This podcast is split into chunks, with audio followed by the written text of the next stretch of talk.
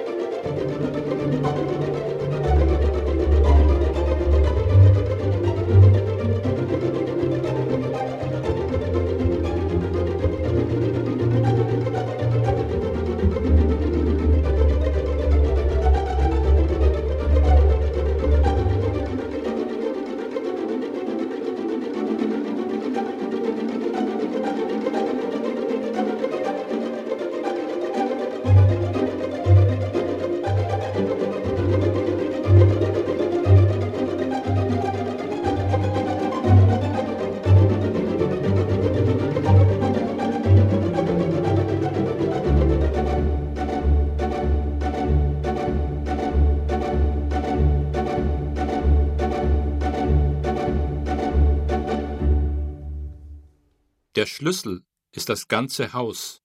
Punkt. Ich.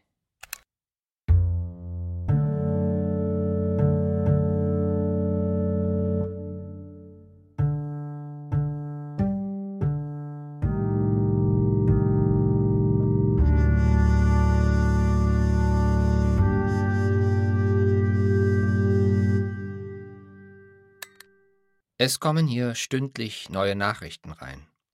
Sie werden es hören. Ich habe nur Sie, die Nachrichten.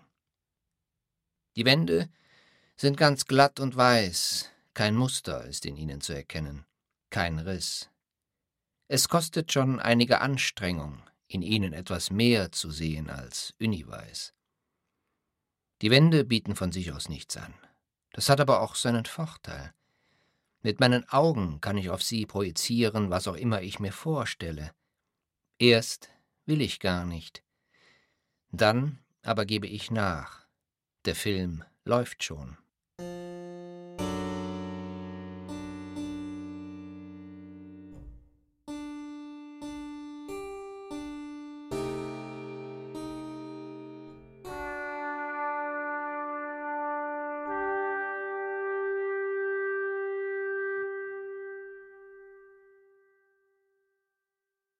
Das kenne ich noch aus meiner Kindheit. Einfach an die Wand starren und auf die Bilder warten. Und die kamen immer.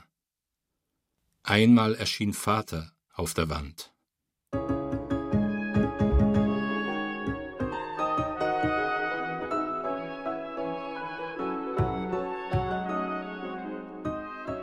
Er hatte gerade das Auto in der Garage geparkt, die Garagentür knallte zu, und merkwürdigerweise kam er nicht unten durch die Haustür, sondern erschien links auf der Wand meines Zimmers, ohne das Haus betreten zu haben.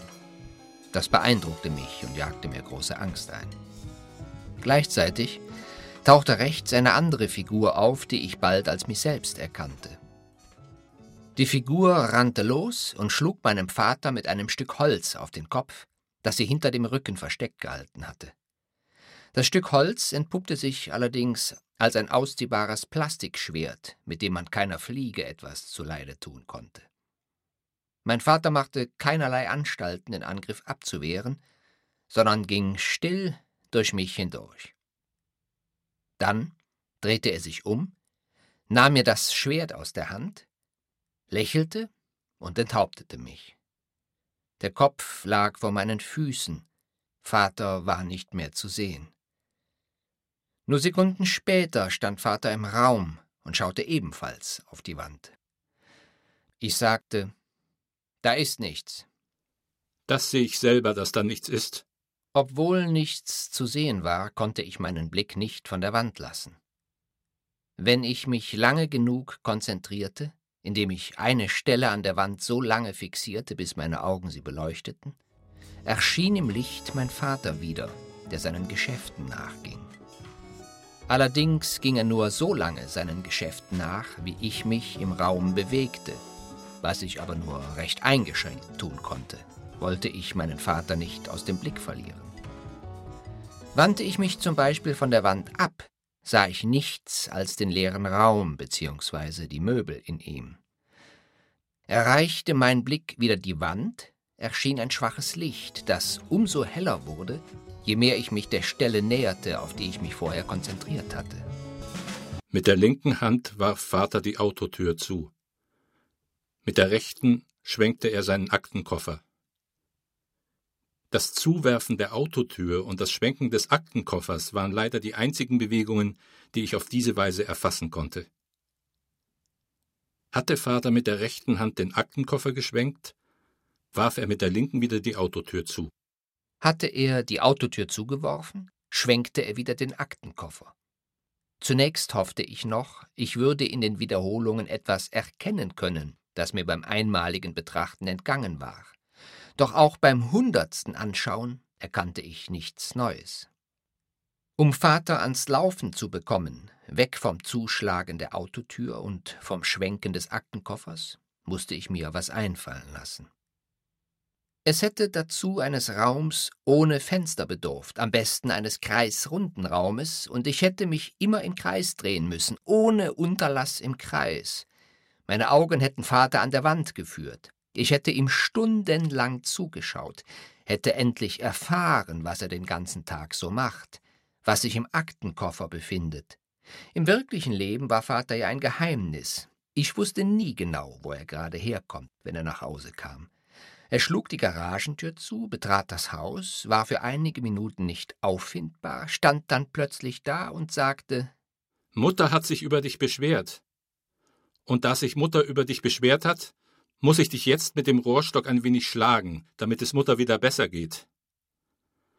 Auch verwendest du in jüngster Zeit Wörter, die Mutter nicht kennt. Eine Familie ist aber auf Verständigung angewiesen. Du solltest in Zukunft diese Wörter also nicht mehr verwenden. Was sind denn das für Wörter? Ich wusste aber nicht, um welche Wörter es sich da handeln sollte, und sagte einfach irgendwelche Begriffe, die ich gelesen hatte, ohne sie zu verstehen.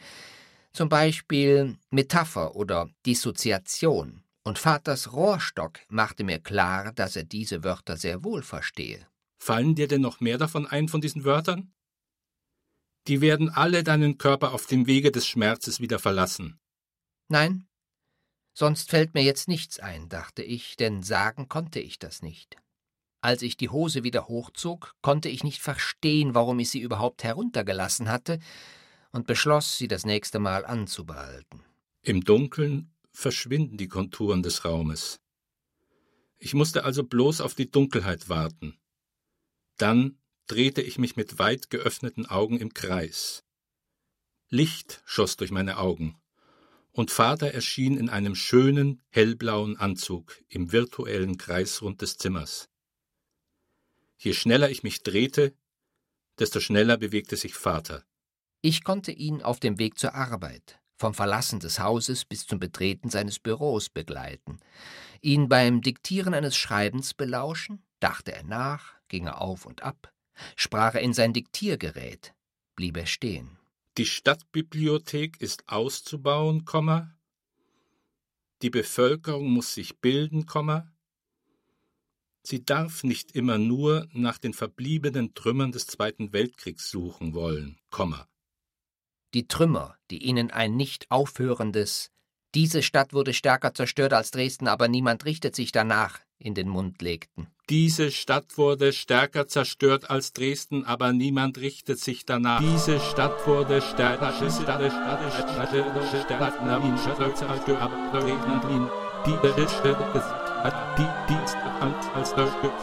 Dresden,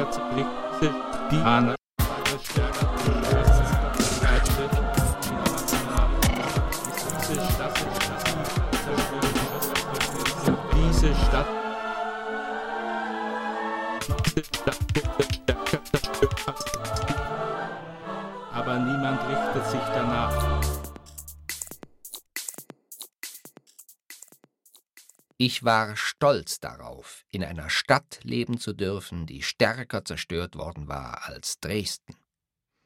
Wie aber konnte er das einfach so befehlen? War er der Häuptling der Stadt? konnte er das gar nicht befehlen, sondern vertraute es nur diesem kleinen Aufnahmegerät an, das er sofort in die Jackentasche steckte, wenn jemand den Raum betrat? Betrat jemand den Raum? Konnte das nur Frau Monduhr sein, die Vorzimmerdame, die einen Besuch ankündigte? Der Besuch hatte es nicht einfach. Bei einer meiner nächtlichen Reisen durch die grünen Landschaften des Kopfes wurde ich Zeuge, wie Frau Ohrmund einen jungen Mann ankündigte, der meinen Vater in einer privaten Angelegenheit sprechen wollte. Mein Vater fragte, Um was für eine private Angelegenheit handelt es sich denn? Frau Mondur erwiderte, Die Angelegenheit ist ein wenig delikat. Der junge Mann hat es mir nicht verraten. Schließlich handele es sich ja nicht um einen bürokratischen Akt, so der junge Mann. Gut oder nicht gut. Jedenfalls eintreten. Der junge Mann nimmt ganz hinten auf einem blauen Stuhl Platz, der mittig an der Wand steht. Er hätte auch nirgends anders Platz nehmen können, denn nirgends anders gab es eine Sitzgelegenheit als ganz hinten. Ganz vorne befand sich nur noch der in seiner Größe seinem Amt wohl angemessene Sessel seines Vaters, der den Platz mit ausgestrecktem Arm und bohrendem Zeigefinger auch dann noch anwies, als der junge Mann bereits Platz genommen hatte. Zwischen ihm und seinem Vater lagen etwa zwanzig Meter. Ich weiß nicht, warum du hier erscheinst. So mein Vater. Der junge Mann war nämlich sein Sohn. Ich.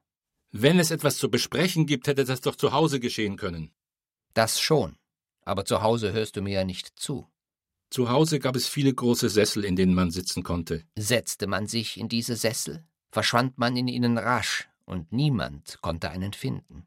Die Sitzgelegenheiten zu Hause waren genauso angeordnet wie in diesem Büro. Wollte man miteinander sprechen, das heißt, wollte man dem Vater etwas sagen, musste man laut rufen, wozu nach wenigen Worten die Kraft fehlte. Vater hingegen konnte sich mühelos verständlich machen. Er musste nicht einmal den Mund öffnen, um etwas zu sagen. Scheinbar brauchte er die Wörter nur zu denken, und schon ertönten sie.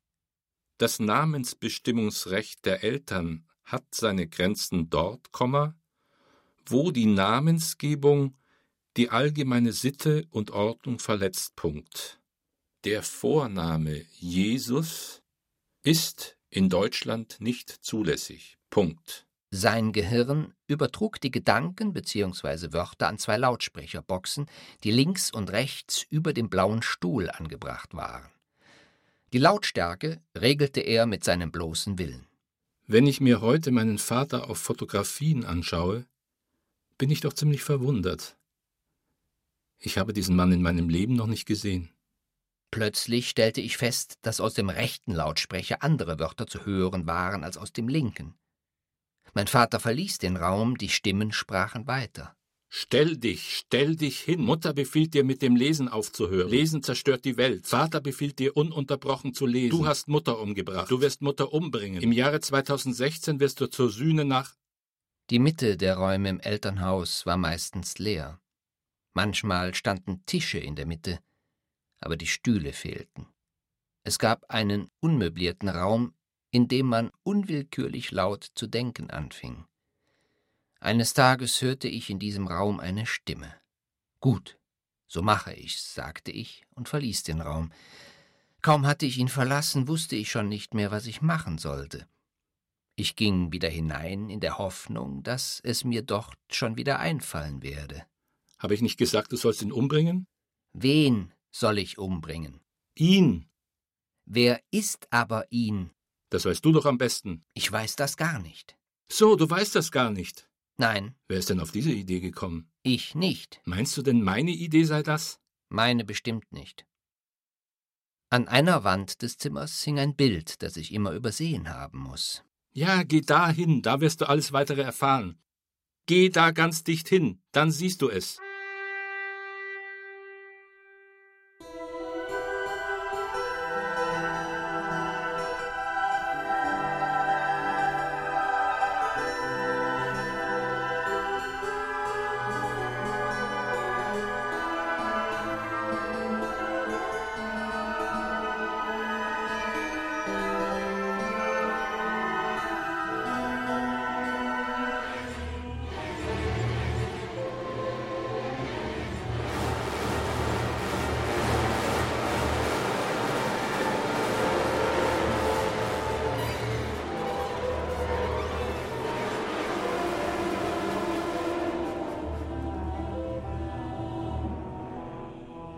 Der Weg zum Bild ist voll von Hindernissen.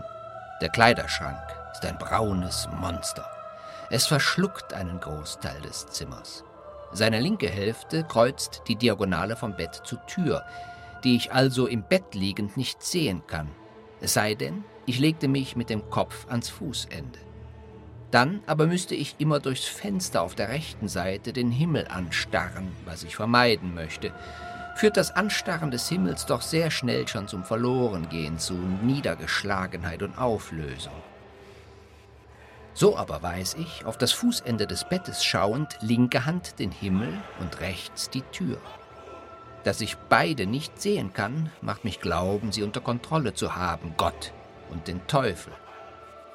Ich kann sie mühelos herbeirufen, konzentriere mich auf einen vor meinen Augen zitternden Punkt, den ich nie ganz erwische. Das ist der Punkt, den entweder Gott oder Teufel mir hinhalten, damit ich nach ihm schnappe. Einmal meinte ich, die Angel gesehen zu haben, an der der Punkt befestigt ist. Die Angel ist seitdem tief hinabgesunken in eine Art Moor. Aber was ist Moor? Moor ist kein Sumpf. Sumpf klingt gefährlicher, eine Art Moor. Eine Angel mit einem Punkt, der die Oberfläche des Wassers durchdringt und tanzt. Es ist vielleicht nur das Zusammenspiel der Augen, das den Punkt sich so bewegen lässt, tanzend, zitternd. Nachts wache ich manchmal auf und mache Licht. Ich suche den Punkt, dessen Unsichtbarkeit mir Angst macht. Diese Nacht ist kein Licht in Reichweite. Wohin ich auch taste, ich tappe ins Leere. Auf dem Gang zur Toilette schlage ich mir die Schulter an. Die scharfe Kante des Schranks zwingt mich in die Knie. Ich taste nach dem Schrank, er hat gar keine scharfe Kante, er ist ganz rund. Seine geöffnete Tür nimmt die Rundung nach hinten mit.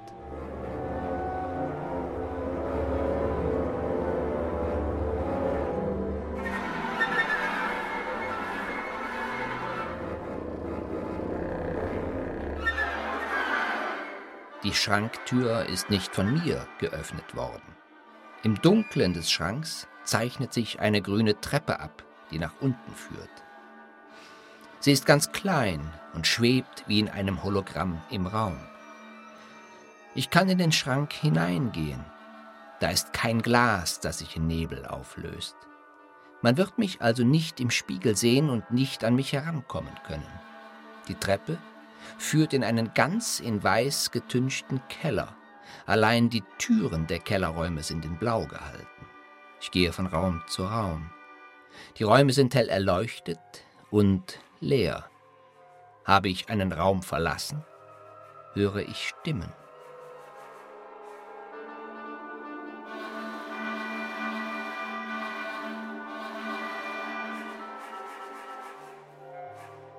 Ich wende mich um es ist niemand zu sehen. Es riecht überall nach verbrannten Fliegen oder sonstigen Insekten. Vielleicht ist es einfach nur verbrannte Luft. Die Räume sind so sauber, dass man überrascht wäre, hier einem Insekt zu begegnen.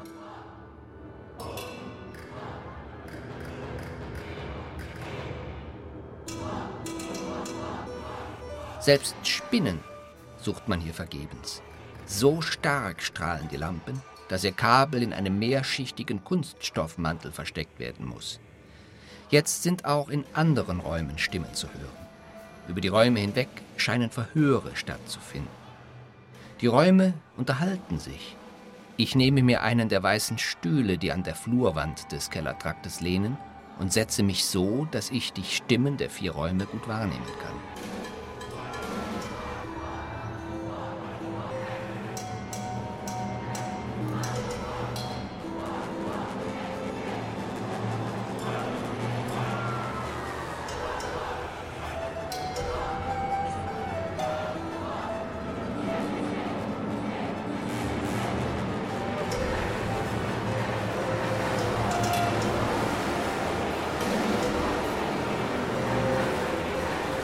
Mein Vater ist am 27. September 1968 im Alter von 72 Jahren gestorben.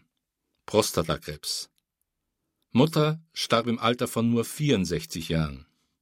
Es fing damit an, dass sie in den Garten ging und nicht mehr zurückkam. Ich saß mit meinen Brüdern im großen Zimmer und rauchte. Der Meinhard schaute aus dem Fenster und sah sie mit großer Kopfwunde bewusstlos draußen auf der Kellertreppe liegen. Sie wurde zwar wieder annähernd gesund, hatte aber kein Zeitgefühl mehr. Sie war immer sehr zurückhaltend. Plötzlich blieb sie in der Stadt stehen und unterhielt sich mit wildfremden Leuten. Man wusste nicht genau, was es war. Sie wurde hirnphysiologisch untersucht. Der Arzt meinte, man könne nicht operieren, und es sei irrelevant, ob es Altersdemenz, Gehirnerweichung oder ein Tumor sei. Sie ließ sich nicht gerne fotografieren. Es gibt kaum ein Foto von ihr. Vater hat jetzt genug gesehen. Die Sonne blendet langsam die Wiese aus, das Grün wird grau. Ich habe die deutliche Ahnung, Vater nicht mehr wiederzusehen. Er schaut vogelartig aus. Ich schiebe ihn zurück an den Tisch. Auf Wiedersehen, Vater. Sagen Sie mir noch mal Ihren Namen. Dein Sohn. Eine junge Pflegerin erscheint. Sie reicht Vater ihren Arm. Er würde gerne mit Ihnen gehen, sagt sie. Er will ja nicht hierbleiben, in diesem Zimmer mit dem anderen Mann. Der ist so jähzornig, aber er versteht sich mit ihm ganz gut. Er muss ja hierbleiben, bis er wieder zurück zu den Verwandten kann. Vater geht im Trippelschritt, am Gängelband des Arms. Ich verschwinde mit ihm um die Ecke. Gehen Sie bitte hier raus, dann sieht er Sie nicht mehr. Er kann nicht verstehen, warum Sie nicht hierbleiben oder er mit Ihnen gehen kann. Warum denn? sagt Vater. Er hat jetzt weit aufgerissene Augen, die blaue Trainingshose flattert um seine Beine. Ich drehe mich um zu ihm, der weiße Haarschopf wippt mit jedem Schritt. Der angewiesene Ausgang ist ein Irrweg, eine falsche Wendung nach rechts, und ich befinde mich wieder im Foyer des Heims. Vater kommt mit der Pflegerin die Wand entlang getrippelt, schaut mich an, dann lacht und weint er gleichzeitig. Am Handlauf kann er jeden Tag über die Flure spazieren, das Leben zu Ende gehen. Was siehst du? Etwas ist die Schlucht hinabgefallen. Auf allen Vieren bewege ich mich an den Rand der Klamm und erblicke im Tal ein Bett, in dem ein Mann mit dem Aussehen Bismarcks liegt. Also, was siehst du? Es ist nicht Bismarck, jedenfalls nicht Otto von Bismarck. Aufgrund des dem Reichskanzler fehlenden Backenbarts eher General Friedrich Theodor Alexander Graf von Bismarck-Bohlen. Die Glatze hat dieser Mann mit meinem Opa gemein. Das Bett steht mit seinem Fußende im dünn dahinfließenden Bach des Talgrundes. Das Kopfende steht auf Geröll. Bismarck hat einen Pyjama oder ein Nachthemd an. Ein überdimensionierter Hemdkragen liegt auf seinem Bauch. Die Bettdecke wird von Blüten verziert, Margariten, die für Natürlichkeit und Wahrheit stehen und lauteres, unverfälschtes, ungetrübtes Glück verheißen. Der wohlberedte Bismarck schweigt, die rhetorischen Figuren auf seiner Decke werden vertrocknen. Wo sich einst eine florale Flachschnitzerei in der Mitte der Außenseite des Fußteils befunden haben mag, ist nun ein Bild projiziert. Zu sehen sind zwei junge Burschen, die ihren Kopf in die auf einem Tisch ruhende Armbeuge gelegt haben, so dass nur der Hinterkopf zu sehen ist. Die Köpfe der beiden Burschen liegen in der Beuge ihres linken Arms. Der Bursche links hat zusätzlich zu seinem linken auch den rechten Arm angewinkelt auf den Tisch gelegt. Er trägt einen Matrosenanzug, während der Bursche rechts ein weißes Hemd und darüber ein beiges Sakko trägt. Ich stelle mir vor, so lange auf das Bild zu starren, bis die beiden Burschen von der Außenseite des Fußteils verschwunden sind. Nicht aufgeben, rufe ich die Schlucht hinunter. Bismarck hebt den rechten Arm und winkt. Er setzt sich den riesigen Hemdkragen auf den Kopf und schläft wieder ein. Das Bild der beiden Burschen flackert ein wenig. Dann stabilisiert es sich wieder. Ein Mann in Frack und Zylinder kommt von hinten links auf den im Bett liegenden Bismarck zu.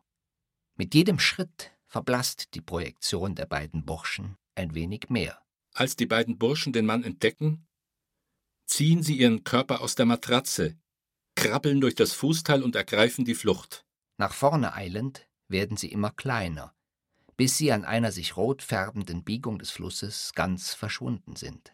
Der Mann in Frack und Zylinder grüßt Bismarck, der ihn nur anschaut und sich daran erinnert, dass er meinem Vater schon einmal begegnet ist.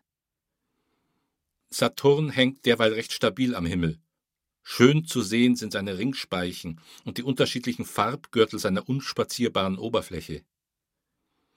Den Saturn betrachtend entdecke ich eine auf drei Füßen stehende Öllampe aus durchsichtigem Glas, auf dessen Grund ein kleines Buch zu erkennen ist. Ich werde dieses Buch lesen müssen. Hast du das gehört? Irgendjemand sagte gerade, ich werde dieses Buch lesen müssen. Das warst du selbst. Es ist niemand hier außer dir selbst.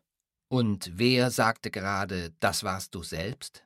Die Flamme des Lämpchens brennt so stark, dass dichter Ruß zum Gebirge aufsteigt. Im Gebirge liegt Schnee. Ich sehe meine Mutter, wie sie auf Skiern die Piste hinunterfährt.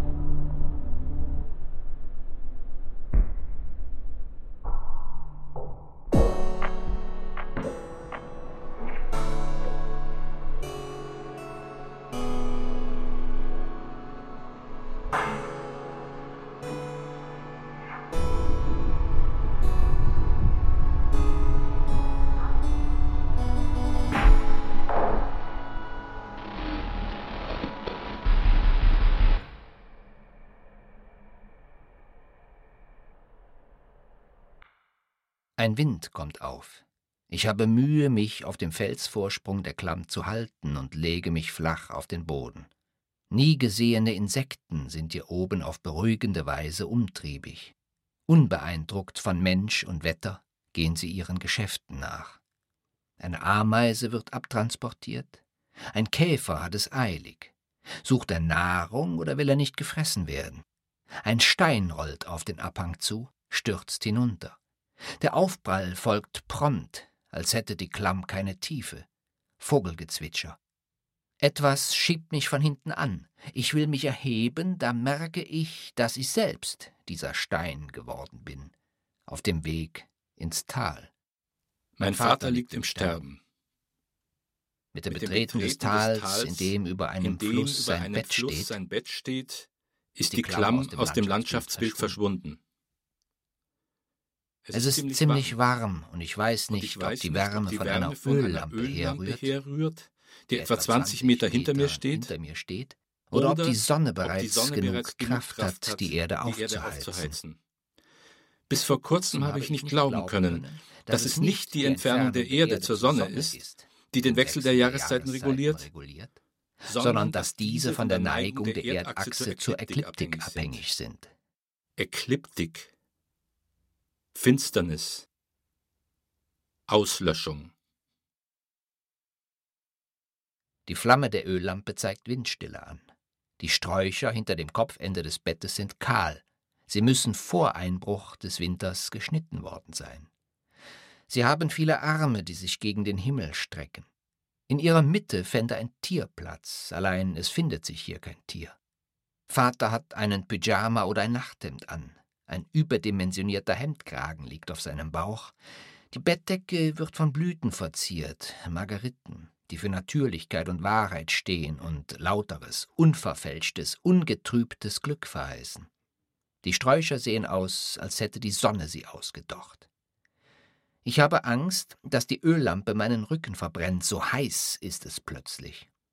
In meinem Frackmantel finde ich einen Zahnbecher, in den ich Wasser aus dem Bach füllen will, um die Flamme zu löschen. Der karge Bach jedoch will kein Wasser abgeben. Er ist ganz hart und hat die Farbe von Rostwasser angenommen. Unter dem Bett meines Vaters, wo er entspringt, ist er ganz rot. Mit dem Eintauchen meiner Hand löscht die Lampe. Das rote Wasser ist ganz warm. Nichts deutet darauf hin, dass es aus dem Körper meines Vaters fließt. Hat mein Vater nicht gerade seinen rechten Arm gehoben und gewunken? Seine Lippen bewegen sich.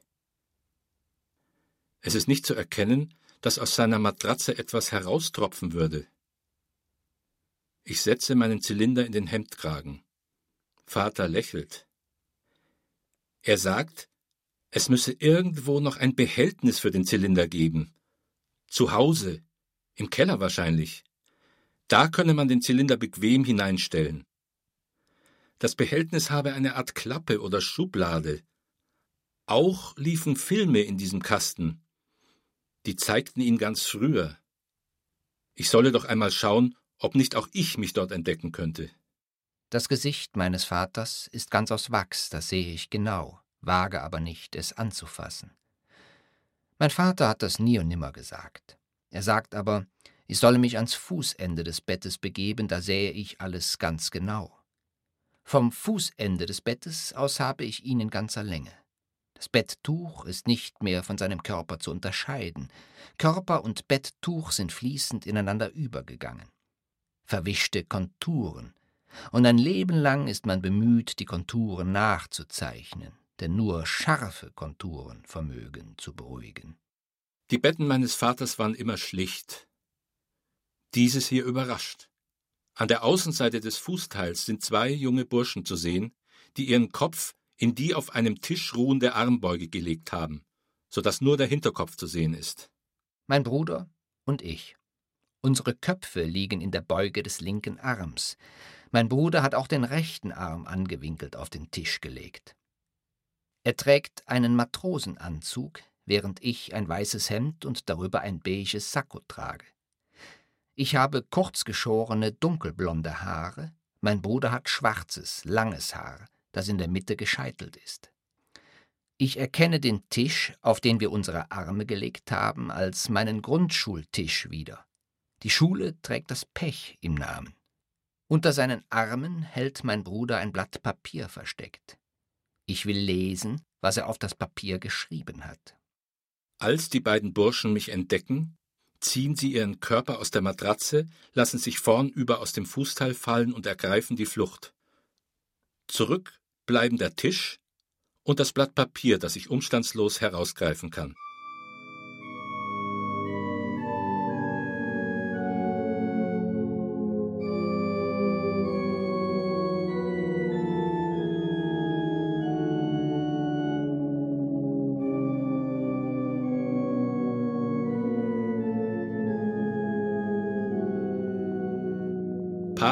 Non est filius, non est spiritus. Non est pater, non est spiritus.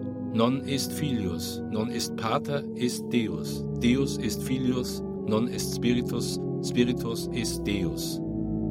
Pater ist Deus. Deus ist Filius.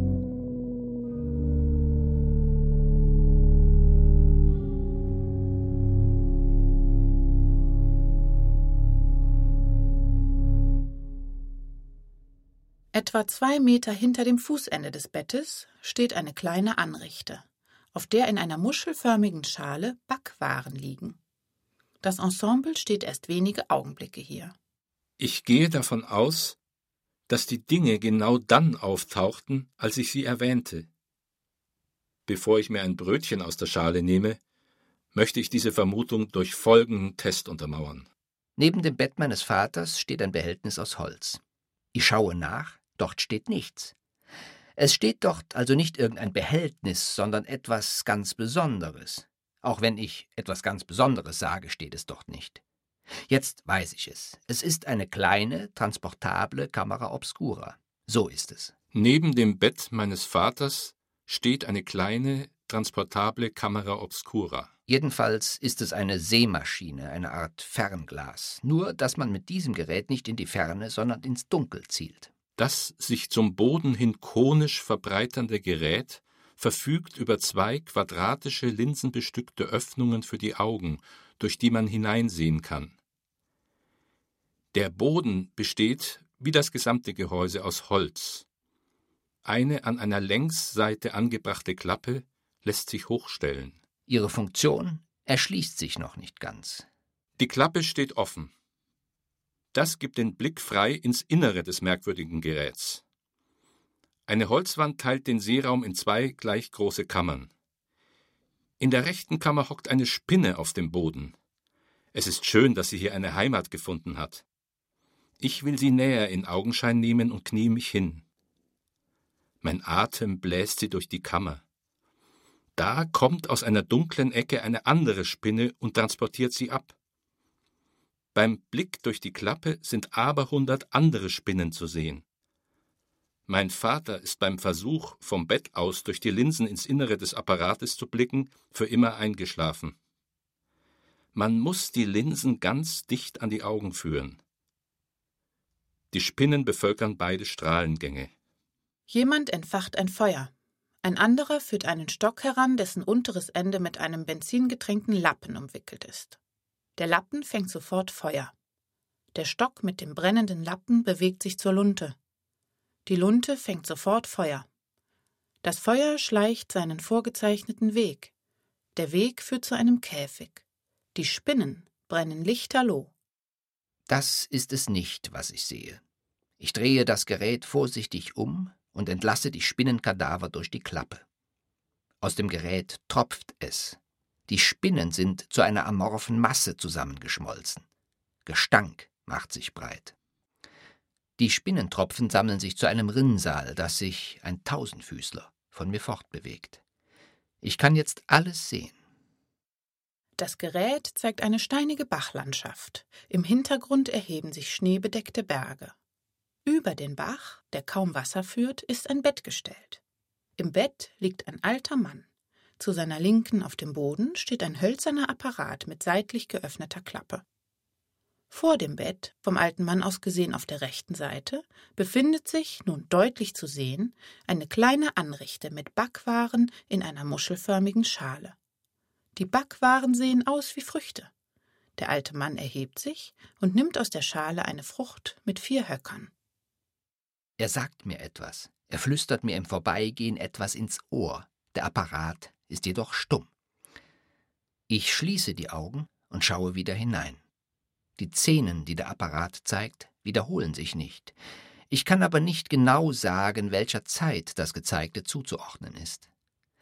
An manchen Stellen bleibt das, was ein Film zu sein scheint, stehen, um Sekunden später an einer anderen Stelle fortgesetzt zu werden. Der alte Mann gibt mir die Hand. Ich gehe zu einem Waschbecken, das im luftleeren Raum hängt, an nichts befestigt als an Luft, und wasche mir die Hände. Am Beckenrand steht ein Behältnis mit Desinfektionsmittel, das ich über meine Hände gieße. Der alte Mann deutet auf eine Öllampe.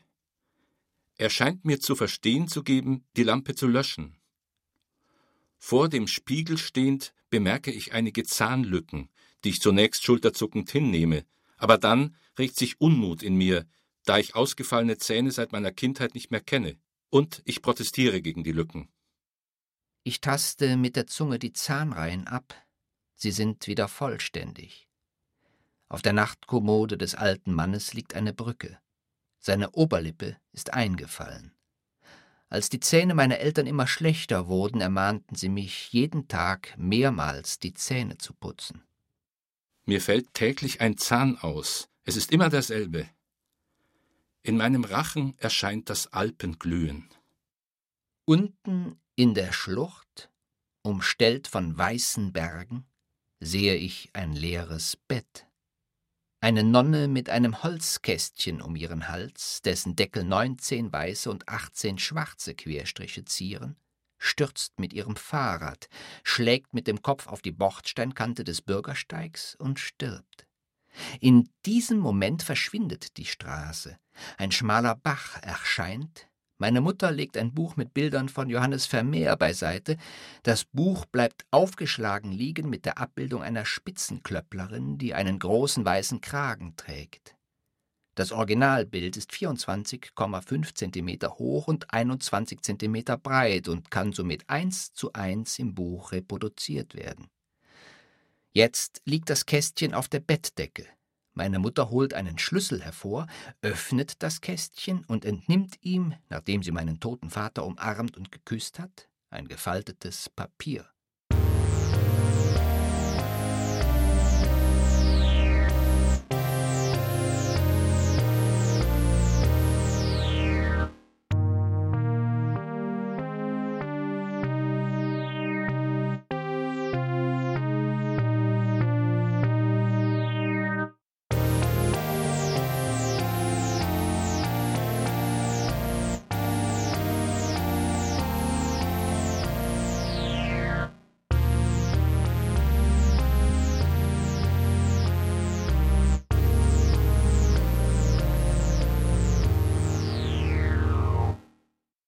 Der Tisch wird größer mit jedem Tag, schreibt also mein Vater.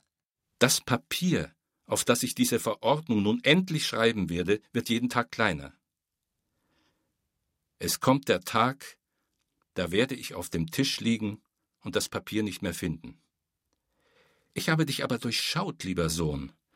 Du lässt mich Tag und Nacht diese Vorstellung haben, damit ich geringer werde, bis ich selbst auf einem dereinst riesigen Tisch nicht mehr auszumachen bin. Auf diese Weise willst du mich aus der Welt hinausschreiben. Ich gebiete diesem Unterfangen mit einer Verordnung nun Einhalt. Seit deinem Kirchenaustritt gebärdest du dich als Vikar des Antichrist. Formal kannst du aus der Kirche austreten, das ist ein rein staatlicher Akt. Als getaufter Katholik aber wirst du immer ein getaufter Katholik bleiben.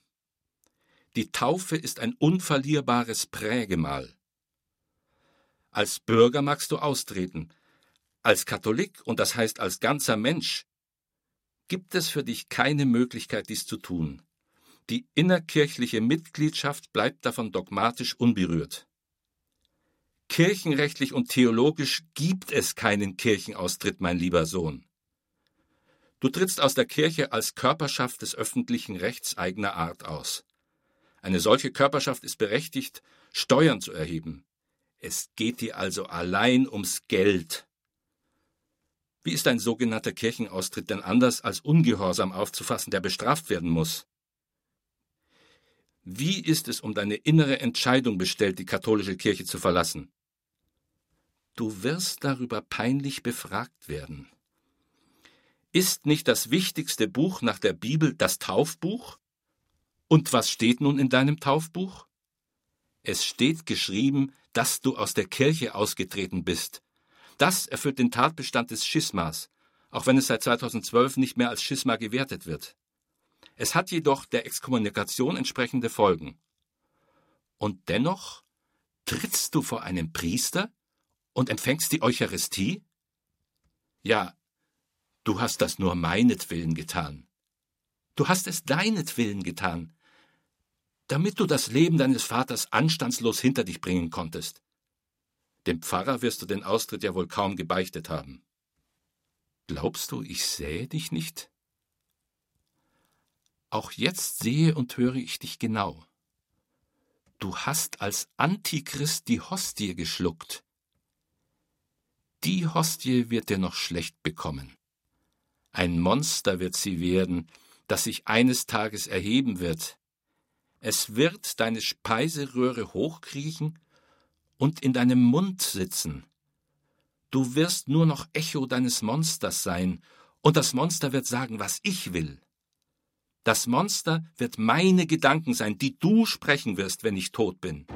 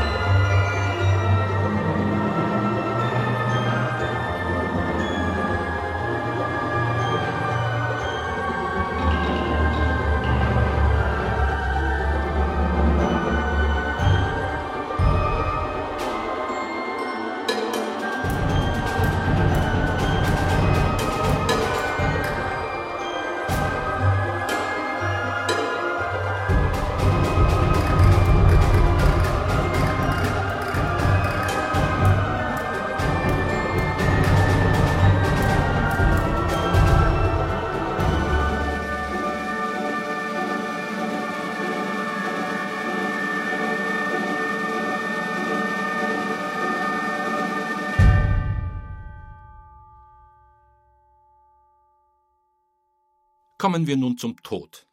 Der Tod ist da, wenn man ihn ausspricht.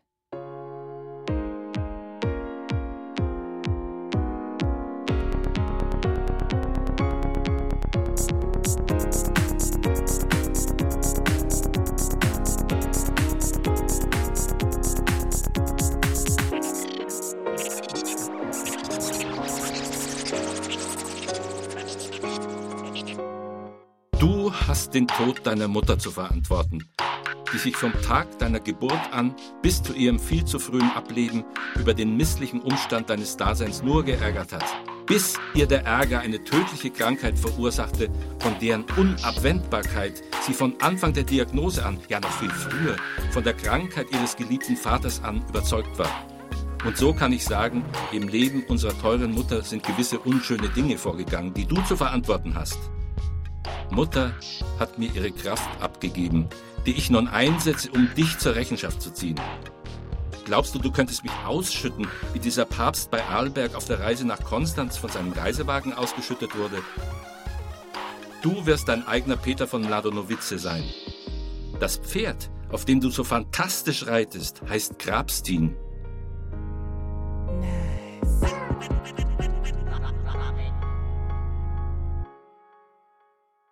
Ein Windstoß fährt in die Papiere und trägt sie weg. Nichts mehr kann zurückgenommen werden. Vaters letzte Verordnung aber trägt der Wind zu mir nach oben auf den Felsvorsprung, wo ich sie bloß aus der Luft zu greifen brauche. Ich halte die Verordnung in Händen, und in der Ferne, auf dem der Klamm gegenüberliegenden Gebirge, erscheint Mutter, die auf Skiern den Hang hinunterfährt. Jetzt hat sie angehalten. Ihr Gesicht ist braun gebrannt, Sie trägt eine viel zu große Schneebrille, ein helles, an den Handgelenken zugeknöpftes Oberteil aus dicker Baumwolle, das weit über die durch einen Gürtel betonte Taille reicht, mit einer über Kreuz laufenden Kordelschnürung über dem Brustbein, sieben Metallösen an jeder Seite durchläuft die Schnur, zum besseren Halt der Schleife wurde als Kordel ein Bleiband genommen, wie man es zur Beschwerung von Gardinen verwendet. Die Kapuze des Oberteils liegt locker auf den Schultern auf, die gestrickte Schirmkappe auf Mutters Kopf kann ihr gewelltes, zu einem Zopf gebundenes Haar nicht fassen. Ich lege mich auf den Tisch, dessen Platte auf ganzer Fläche mit einem Emblem verziert ist. Vaters Verordnung zerknülle ich in der linken Hand, während ich mit dem Zeigefinger der rechten die Konturen des Emblems nachzeichne. Um die Eindrücke zu einem Bild fügen zu können, muss ich mich unablässig drehen. Drehe ich mich zu langsam, verlieren sich die Spuren nach und nach. Drehe ich mich zu schnell, baut sich kein Bild auf. Ich gehe davon aus, dass diese Art der Studien bereits zum strafenden Teil der Verordnung meines Vaters gehört. Wäre es doch ein leichtes aufzustehen und das Emblem aus entsprechendem Abstand zu betrachten, statt es bäuchlings zu ertasten. Ein Mann in Frack und Zylinder, der neben mir aufgetaucht ist, nötigt mich jedoch, auf dem Tisch liegen zu bleiben. Seine Stimme drückt mich nieder. Bleib liegen, sagt sie immerzu in einem weniger befehlenden, denn warnenden Ton, als würde andernfalls ein Unheil geschehen. Er gibt mir einen Kasten und einen Schlüssel, ein merkwürdiges Gerät aus Holz, in das ich hineinschauen soll. Zweimal geht der Schlüssel im Schloss herum, dann öffnet sich die Tür einen Spalt breit. Es ist dunkel in der Kammer. Süßlicher Geruch strömt aus. Warme, muffige Luft, die einem den Atem benimmt. Die Tür gibt kaum nach. Eine Delle im Boden scheint unüberwindbar. Ich zwänge mich durch den Spalt, trete hinter die Tür und reiße sie auf. Ich liege im Bett meines Vaters. Anstelle eines Schlauches steckt in meinem Mund ein Schwert, das hinten am Kopf wieder austritt und ihn ans Bett fixiert. Auf dem Schwert steht geschrieben, Jeder hier die Augen öffne, tue dieses wohl beschauen und betrachte, dass es übel auf sein eigene Kräfte bauen. Dann es kann nicht lange dauern, was sich selbsten frech erhebt, dem, der Böses nur gedenket, schon die Straf zum Haupten schwebt. An der gegenüberliegenden Wand zeichnen sich schwache Konturen ab. Ganz sicher bin ich nicht allein im Raum. Ich taste die Wände nach einem Lichtschalter ab. Die Wände sind zu meiner Überraschung aus Ziegeln gebaut. Die Kammer ist mit einem in Quadrate parzellierten Steinboden ausgestattet. Die Quadrate sind marmoriert. Ein auf der Spitze stehendes helles Quadrat in der Mitte ist in ein rotes Quadrat eingelassen, wodurch jeweils vier rote Dreiecke entstehen. Die Seiten des roten Quadrats sind umlaufend von hellen, schmalen Rechtecken eingefasst. Die so entstehenden rechteckigen Auslassungen an den Eckpunkten sind jeweils mit kleinen grünen Rechtecken gefüllt. Ein Lichtschalter lässt sich nirgends finden. Je länger meine Augen das Halbdunkel abtasten, desto mehr erkennen sie. Ein großes Laken scheint auf. War es früher strahlend weiß, Mutters ganzer Stolz war strahlend weiße Wäsche, die noch in der Nacht leuchtete, so geht seine Farbe nun ins schmutzig gräuliche, und man mag es gar nicht anfassen. Mutter sagte immer Schau dir dein Hemd an. Schau dir deine Hose an. Sie stehen vor Dreck. Einmal durch die Straße zu gehen genügte für Stehen vor Dreck. Das Laken riecht wie der braune brüchige Vorhang meines Regals, das hinter dem Kopfende meines Bettes stand. Im Regal versteckte ich zwischen den Spielsachen und Büchern Papiere mit Notizen, auf die ich im Falle des Falles zurückgreifen wollte. Im Falle des Falles war in erster Linie das jüngste Gericht, das ich mir als eine Art Generalabrechnung vorstellte. In meiner Vorstellung hatte jeder vor einen großen Tisch zu treten, hinter dem eine Reihe von Männern saß, und meine Mutter. Meine Mutter würde sich in Selbstmitleid ergehen und die Männer anstacheln, mich zu verhören. Von Anfang des Verhörs an, an den Rand gedrängt, würde meine Mutter sich immer wieder mit der Forderung Das hat aber jetzt eine Strafe verdient. oder Das kann aber jetzt nicht ungestraft bleiben. zu Wort melden.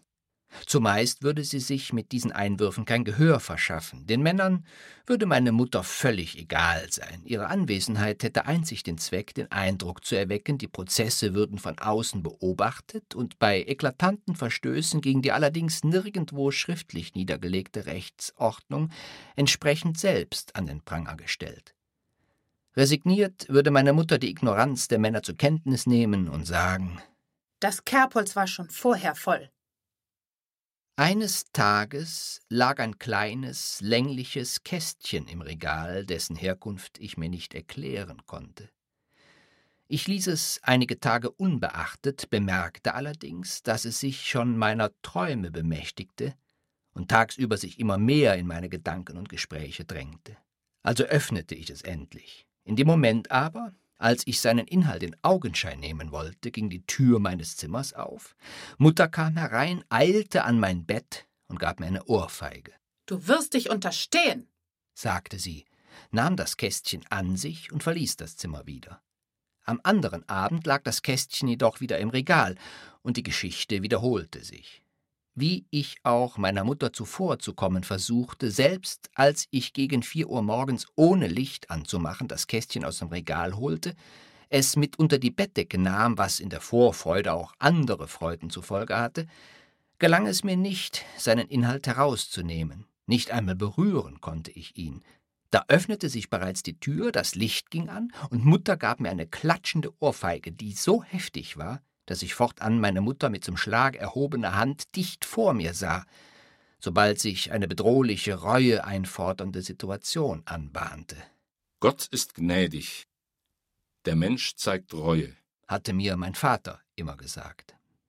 Mir ist nie ganz klar geworden, warum der Mensch Reue zeigen soll und wie diese Reue erfolgen sollte. Es handelte sich offensichtlich um ein Prinzip, das unabhängig von irgendwelchen Taten und Vorfällen Gültigkeit besaß. Ich stellte mir einen Menschen vor, der unablässig Reue bekundete und mit der Zeit zu nichts anderem als Reue mehr fähig war. Der arme Kerl verausgabte sich völlig im Bekunden der Reue, Tag ein, Tag aus. Gleichzeitig aber war diese Hartnäckigkeit sein Kapital. Stimmte er seine Mitmenschen doch einerseits nachdenklich, ob sie nicht etwas zu bereuen vergessen hatten, andererseits war ihnen der ewige Bereuer verhasst, der sich scheinheilig als Mustersünder gerierte, der sich mit Lippenbekenntnissen von seiner Schuld reinzuwaschen glaubte. Jedenfalls, sobald ich einen Menschen auch nur sah, überkam mich die Reue, und Mutter schwebte mit erhobener Hand vor mir. Diese Zusammenhänge hatte ich auf meinen Papieren ebenfalls akribisch dokumentiert und wollte sie, wenn die Zeit, sich an eine höhere Instanz zu wenden, gekommen ist, vorlegen, um meine Unschuld oder doch wenigstens gute Absicht zu beweisen, den Mitmenschen, allen voran meiner Mutter, keinen Schaden zuzufügen. Die Dokumentation hatte zum Beispiel folgende Einträge. 19. November 1941, 8 Uhr abends. Mutter wieder ins Zimmer gefallen, reißt mir das Kästchen aus der Hand und knallt mir eine. Papa kommt, dann kannst du was erleben. Habe nun eine Stunde wie gestorben gewartet. Papa kam nicht. Um elf Uhr nachts schlägt die Garagentür zu. Jetzt ist es doch zu spät für Papa. 26. Mai 1978, halb zehn Uhr abends. Habe das Kästchen heute mit unter die Bettdecke genommen. Wollte es erst ausgiebig betasten, bevor ich es dann öffne. Das Betasten machte den Pimmel hart. Das Kästchen ist kleiner als der Pimmel, dafür dicker. Es ist gut, wie es ist. Erst sollte der Pimmel wieder weg sein, dann kommt das Ding im Kästchen raus. Die Tür fliegt gegen den Schrank, Licht an, Mutter reißt die Bettdecke weg, nimmt sich das Kästchen, haut mich, sagt Heimlich Tor. Macht das Licht wieder aus, knallt die Tür zu. 13. Dezember 1941. Das Kästchen liegt nicht im Regal. Als ich nachts aufwache, liegt es unter der Bettdecke. Mutter reißt die Bettdecke weg und sagt Ich wusste es. Ich habe sie gar nicht reinkommen hören. Sie muss wohl die ganze Nacht neben dem Bett gestanden haben. Ich glaube mittlerweile, das Kästchen ist leer. Mutter hat sich, dem Leben und ihrem Kind Gott weiß was versprochen, das sie nicht halten kann. Zum Beispiel, dass das Leben einen schönen Sinn hat. Den Sinn versprach sie ins Kästchen. Einmal in die Welt gerufen, ließ sich das Sinnkästchen nicht mehr zurückrufen. Deshalb muss Mutter es Tag für Tag und Nacht für Nacht wieder an sich bringen. Sie weiß es bei ihrem Sohn, aber erst, wenn ihr Sohn das Kästchen öffnen will, kann sie zugreifen. Und jedes Mal muss sie es selbst öffnen, ob nun vielleicht doch etwas darin zu finden ist, das sie ihrem Sohn zeigen könnte. Hier, siehe, das besaß schon mein Vater, dessen Vater es schon besaß. Aber da ist nichts, was sich von Generation zu Generation weiterreicht. Ein kleines Englisch-Deutsch-Lexikon hat sie mir vor einiger Zeit gegeben aus ihrer Schulzeit. Kriegsausgabe im Sparformat, dessen Einband eingerissen war. Es roch nach Wasserschaden. Nazi-Englisch, dachte ich. Die Nazis haben die englische Sprache gefälscht, wie bei der Aktion Bernhard die Pfundnoten. So nahmen alle, die Englisch aus diesem Büchlein lernten, die Gesinnung der Nazis an, auch und vor allem die Engländer selbst, wenn sie ein deutsches Wort nachschlugen. Neben dieser Dokumentation enthielten die Papiere auch Gedichte oder was ich dafür hielt. Mutter kommentierte die Gedichte mit den Worten Du hältst dich wohl für was Besseres. Ich halte mich für was Schlechteres, sagte ich Mutter. Und deshalb schreibe ich Gedichte, sagte ich ihr. Eins dieser Gedichte lautete Ich heißt das stumme Wort. Ich sollte zum Erschießen gehen. Es war aber gar nicht von mir, sondern von einem anderen, es hatte sich mir eingeprägt, es war dauernd im Kopf. Und so fand es sich eines Tages unter meinen Notizen wieder, ohne Autorenname. Mutter fand es ganz abscheulich und typisch für mich. Das ist typisch, sagte sie. Das sagt alles. Am Tag des jüngsten Gerichts sollte das Kästchen und seine Geschichte der Trumpf im Ärmel meiner Mutter sein. Ich hätte sie ausgeraubt. Meine Dokumentation durfte ich zwar in Auszügen vorlesen, Sie war mittlerweile 873 Seiten lang geworden. Sie wurde im Verlauf der Verhandlung aber übergangen. Die Männer interessierten sich einzig und allein für das Kästchen, dessen Inhalt ich bis dahin nicht zu Gesicht bekommen hatte. Mutter sagte aus, er hat den im Kästchen befindlichen Schlüssel an sich genommen, der auf die versteckte Kammer passt, um dort Mummenschanz zu spielen, Gott anzubeten und ihm Gedichte zu schreiben. Folgende Strophen in seiner Handschrift habe ich an der Wand gefunden. Herr, gib mir Schwingen aufzusteigen, aus dunkler Nacht zum hellen Licht.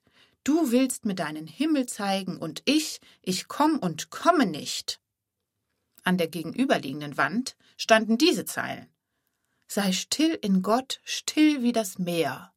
Nur seine Fläche streift der Wind und tobt als Sturm er noch so sehr, wiss, dass die Tiefen ruhig sind. Mein Einwand, diese Zeilen seien von Haji Halef Omar ben Haji Abul Abbas ibn Haji Davud al-Gossara, wird gewissenhaft ins Protokoll aufgenommen. Die Namen muss ich buchstabieren. Von der Kammer hörte ich das erste Mal.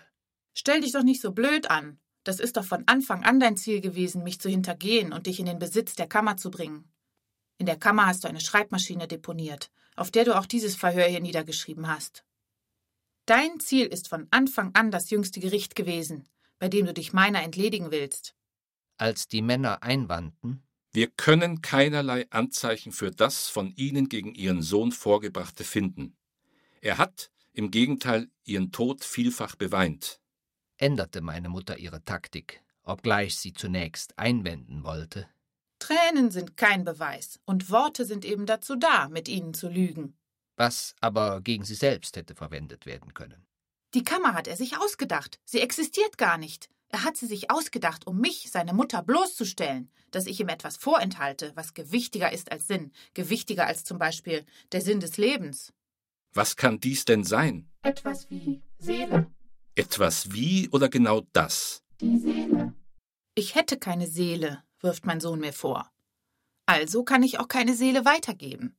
Da ich keine Seele habe, hat mein Sohn mich kopf- und körperlos dargestellt. In einem Gewand, das mich vollständig verbirgt. Ich bin ja nur Mutter, zu nichts anderem gut. Ich bin gar keine Frau. Mutter ist das dritte Geschlecht. Es ist schon gar kein Geschlecht mehr, sondern allein ein prächtiges, die Konturen des Körpers nachzeichnendes Gewand, dessen schöne Farben die Sinne täuschen. Was verstehen Sie unter darstellen? Malen. Mein Sohn hat mich gemalt. Er hat das Kunststück fertiggebracht, mich in völliger Abwesenheit erscheinen zu lassen. In der Abwesenheit zugleich leer und in mich gekehrt. Was genau ist denn Ihr Vorwurf? Mein Sohn hat mich umgebracht und er will den Mord als Kunst erscheinen lassen. Die Kammer mit dem großen Bild ist der Beweis.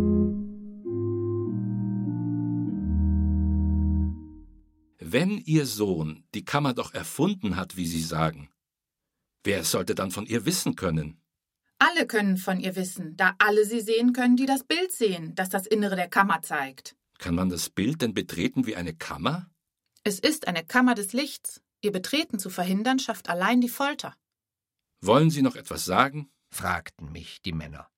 Ich sagte, ich hätte das Bild nicht gemalt, und von einer Kammer wüsste ich nicht. Mutter habe mich aber ganz früh schon so allein gelassen, dass ich ihr Gesicht nicht kennte. Das ist augenscheinlich nicht der Fall. Deshalb kommen wir nun zum Urteil. Da erst bemerkte ich, dass ich gar keinen Mund habe. Er muss in der Hand geblieben sein, die ihn, als sie über ihn fuhr, weggewischt hat.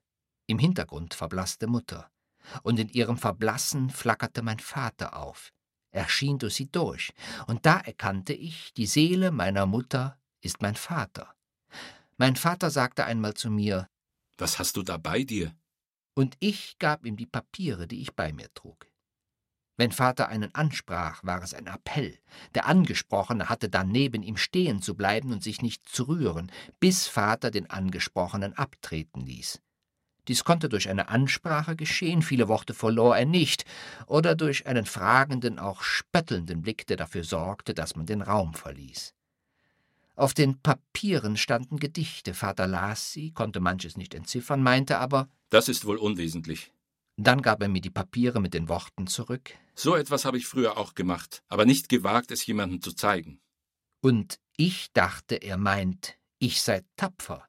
Er meinte jedoch, es sei so schlecht, dass er es für sich behalten habe, und auch das, das bei sich, habe er aus sich weggebissen.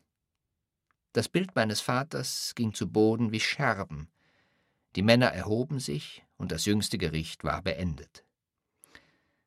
Die Männer hatten den Raum bereits verlassen, als ich noch immer auf das Urteil wartete. Ich warte auch heute noch auf das Urteil.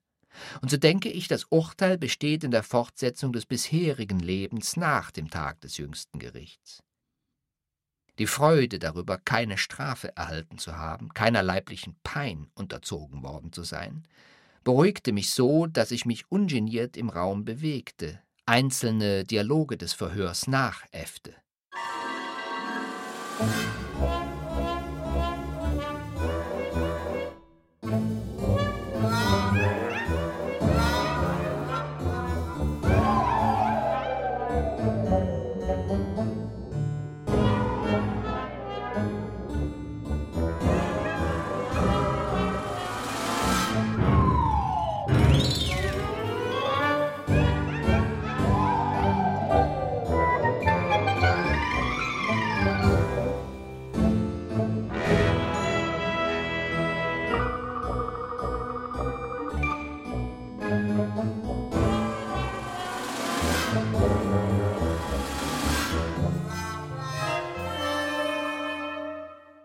Ohne Angst auf der Stelle dafür büßen zu müssen.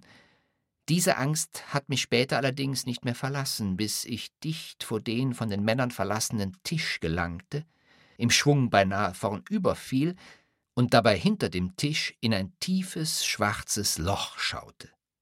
Der Tisch erschien mir mit einem Mal riesig und so hoch, dass ich es nicht wagte, ihn ganz zu erklimmen und die gegenüberliegende Seite hinabzusteigen.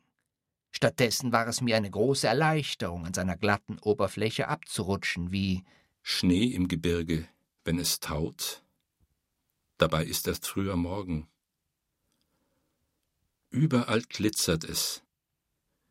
Ein Orchester von Wassertropfen ist zu hören, das die Bäume ringsum bespielt.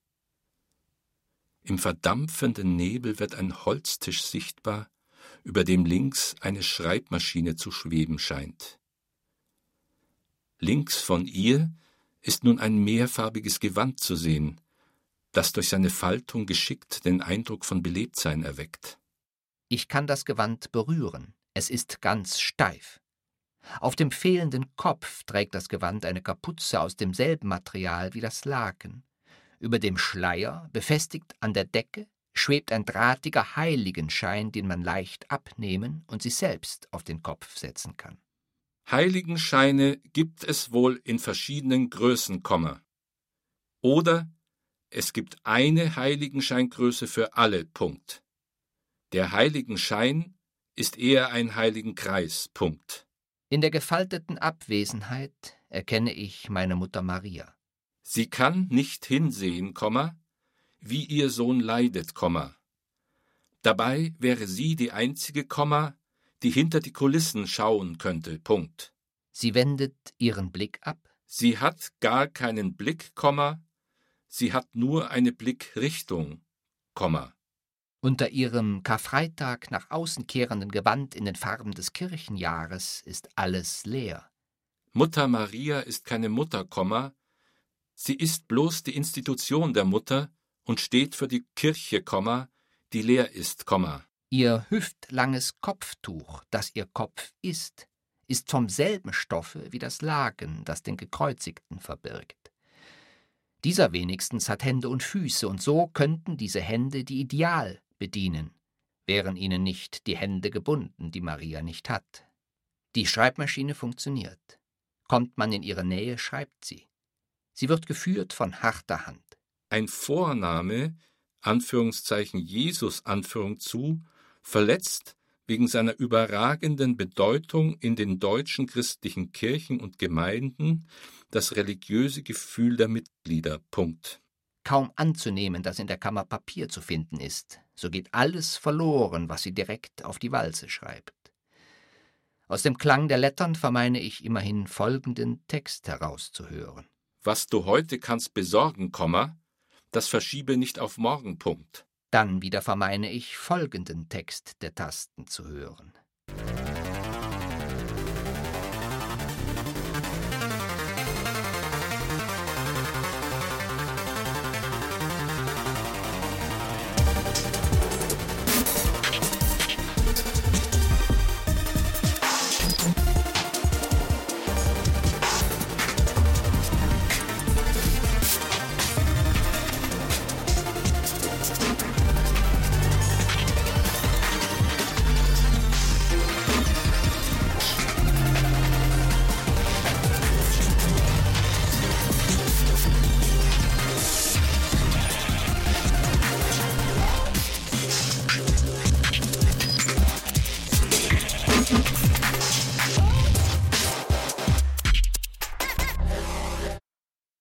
Drehe mich um und stoße mit dem Fuß gegen etwas Weiches, Fleischiges. Meine Hand ertastet eine Zunge, die aus dem Maul hängt, eine lange Schnauze, Zähne, eine leere Augenhöhle. Der gehäutete Kopf eines Rindes. Dann, einen Schritt weiter, fällt mir, als ich gegen ein vorspringendes Stück Holz stoße, ein Blatt Papier vor die Füße. Das Blatt wurde einmal längs und einmal quer gefaltet und ist insgesamt ziemlich zerknittert. Ein Notizzettel. Jemand wird ihn in der Hosentasche verwahrt haben. Ich falte ihn zusammen und verstaue ihn in der Gesäßtasche. Auf dem Holzblock stehen Füße. Es ist gar kein Holzblock, Punkt. Es ist ein Kreuz, Punkt. Die Füße, Komma, ans Kreuz genagelt, Komma, stehen auf einem Fußbänkchen. Punkt. Das Biest wird Suppedaneum genannt, Komma, es hat die Aufgabe, Komma, den Todeskampf zu verlängern, Punkt. Die Füße bluten, Blut läuft das Holz hinunter.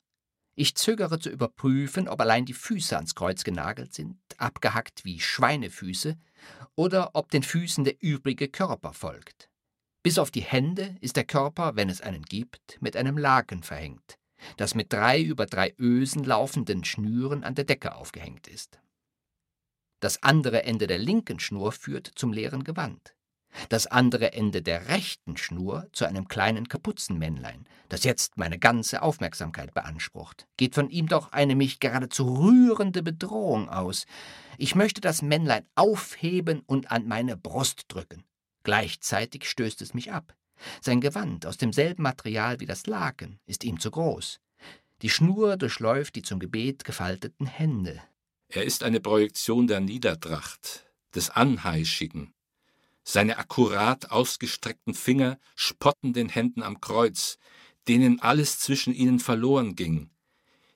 Die hier zeigen sich demütig und sind in ihrer Demut falsch. Die kleine Gestalt ist ein unberufener A dabei, der auf die Gunst der Stunde wartet. Dann schlägt er zu. Bis dahin aber kniet er. Oder scheint im Gehen begriffen. Was auch immer ich über ihn denke, er verharrt in derselben Haltung, regungslos. Ist es das nicht, was uns so rasend macht? Dieses stoische Verharren, die Duldsamkeit, die uns bewegt, den Heiland zu verhängen, weil wir sein Antlitz nicht mehr ertragen?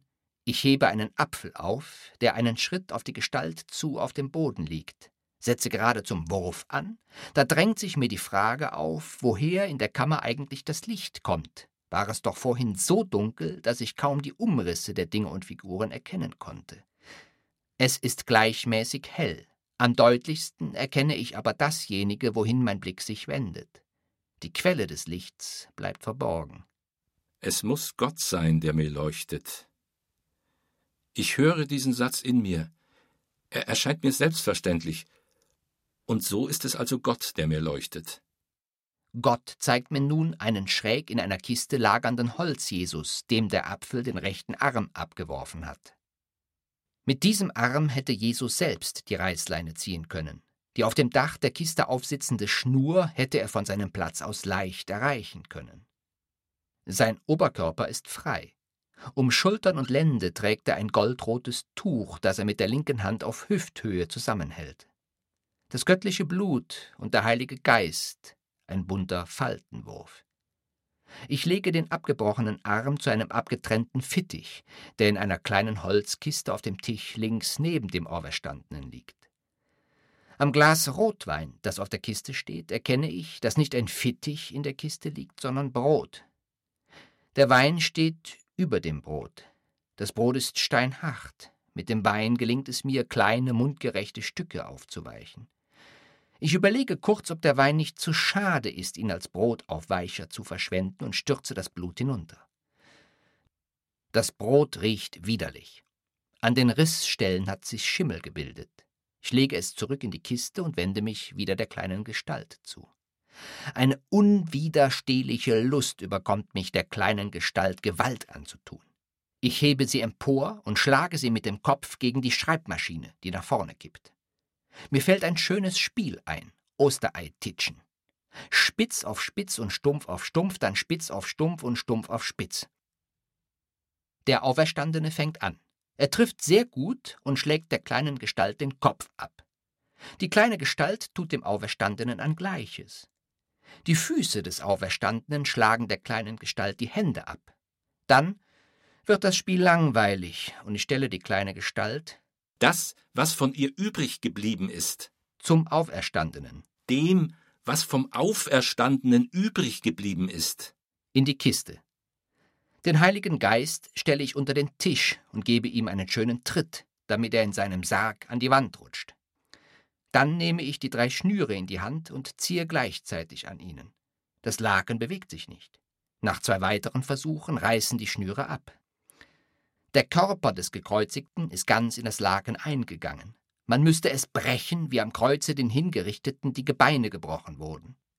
Hier hat jemand so lange keinen Blick hinter die Kulisse werfen lassen, bis die Kulissen das zu Verbergende geworden sind. Das Laken ist der Gekreuzigte. Der Gekreuzigte ist so gewellt und gefaltet wie das Papier mit diesem merkwürdigen Schema aus Dreiecken im Dreieck, einem äußeren und drei inneren, das ich eingesteckt habe. Wohin ich auch schaue, aller Orten sehe ich Dreiecksbeziehungen. Zwischen Maria, dem Gekreuzigten und dem Knaben, zwischen den Schafsköpfen, dem Brot und Wein und dem Auferstandenen, zwischen der Schreibmaschine, Maria und den Rindsköpfen. Das Kreuz ist der Schlüssel, Komma. Das Kreuz ergibt mindestens zwei Dreiecke, Komma. Eins oberhalb und eins unterhalb des Querbalkens, Komma. Und jetzt erkenne ich eine gewisse Dreifaltigkeit vom Gekreuzigten, dem Heiligen Geist in der Kiste und der kleinen Kopf-, Fuß- und handlosen Gestalt, die dann Gott sein muss. Ich krieche unter den Tisch, nehme Gott aus der Kiste und stelle ihn unter das Faltengewand meiner Mutter. Mein Vater, der sein ganzes Leben lang Erlasse diktierte und für ein Berliner Verlagshaus kirchenrechtliche Angelegenheiten aufarbeitete, wozu er sich in ein kleines Zimmer im ausgebauten Teil des Dachgeschosses zurückzog, viele Zigaretten rauchte und ebenso viele Schubladen öffnete. Mein Vater, das erkenne ich nun deutlich an seiner Handschrift, hat dieses Schema angefertigt. Ich betrachte das Schema, dann schaue ich das Kreuz wieder an, weiß unterm Tisch den hölzernen Auferstandenen und Gott unterm Faltenwurf meiner Mutter. Offenbar ist Gott hier verborgen. Offensichtlich ist das nicht Punkt. Wenn, Anführungszeichen, Pater non est filius, Anführung zu, Komma, dann ist nicht der Vater hier verborgen, Komma, sondern sein Sohn, Komma. Wenn aber zugleich Anführungszeichen, Filius est Deus, Anführung zu, Komma, dann ist Gott hier verborgen, Punkt. Wer aber den Sohn sieht, Komma, der sieht den Vater, Komma. Das hat der Sohn doch selbst gesagt, Punkt. Dann ist der Sohn ganz offenbar, Komma, der Vater ist verborgen, Komma und zum Vater führt der Weg nur über den Sohn. Punkt. Wie kann es dann sein, dass der Vater stirbt? Ist der tote Vater dann im Sohn, so ist der Sohn verborgen und offenbar zugleich. Sind denn, wenn drei eins sind und doch nicht eins, alle drei verborgen? Oder ist nur einer von ihnen verborgen oder einer von ihnen nur teilweise? Einer von dreien, zwei von dreien, keiner, alle? Vielleicht aber ist Gott auch in Gestalt Christi noch nicht fertig, und einfach nicht vorzeigbar. Die Menschen fielen vom Glauben ab, wenn sie ihn sähen.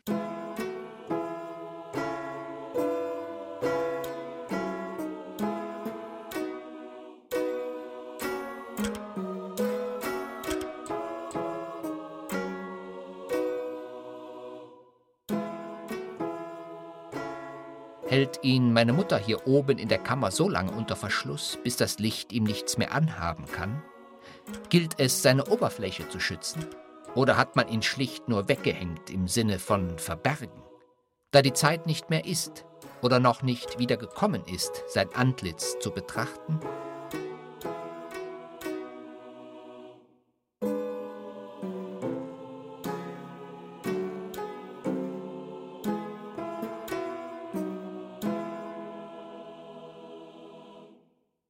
In den Auferstandenen ist nicht nur das Laken, in ihn ist das Holz des Kreuzes eingegangen. Er ist Kreuz geworden. Passion, Heiliger Geist und das Göttliche vereinigen sich in dessen Verwitterung. Vom Sündenfall blieb der Apfel, von Gott der Schleier, den er selbst verordnet nicht zerreißen kann. Schweigt Gott, spricht der Teufel. Mit einem kleinen Klaps fällt Mutter um. Wo jetzt ein Stuhl zum Vorschein kommen sollte, auf den ich mich setzen kann, erscheint nichts als Leere. Gott kicke ich weg, ziehe die Kiste mit den Rindsköpfen unter dem Tisch hervor, kippe die Köpfe auf den Boden und setze mich auf die Kiste. Die Schreibmaschine versetzt mir kleine Schläge, aber das treibt mich nur an. Ich spanne die leere Seite des Papiers ein, ich will schnell noch eine Nachricht hinterlassen. Mutter wird sicherlich bald aufräumen hier. Bitte lass die Schreibmaschine so stehen, den Rest kannst du entsorgen. Wo ist der Rest vom Bein? Das Brot war leider schon schlecht und stell mir bitte den Mülleimer wieder rein, dann kann ich das nächste Mal selbst sauber machen. Auch auf der Rückseite ist noch viel Platz. Die Grafik stört nicht und kann überschrieben werden. Ich beginne oben links mit dem Satz Der, der Schlüssel, Schlüssel ist, ist, das, ganze, ganze Haus. Haus. Punkt.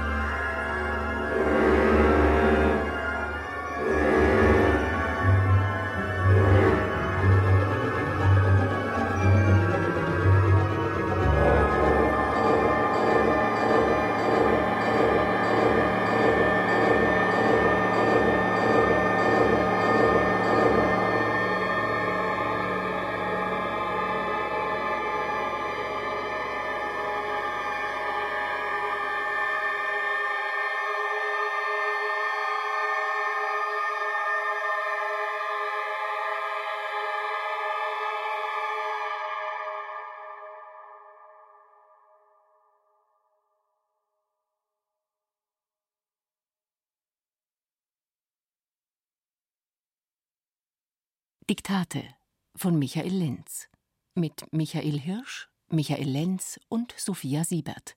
Komposition Gunnar Geisse. Ton und Technik Josuel Tegarten, Susanne Herzig. Regieassistenz Stefanie Ramp. Regie Michael Lenz. Produktion Bayerischer Rundfunk 2016. Redaktion Katharina Agathos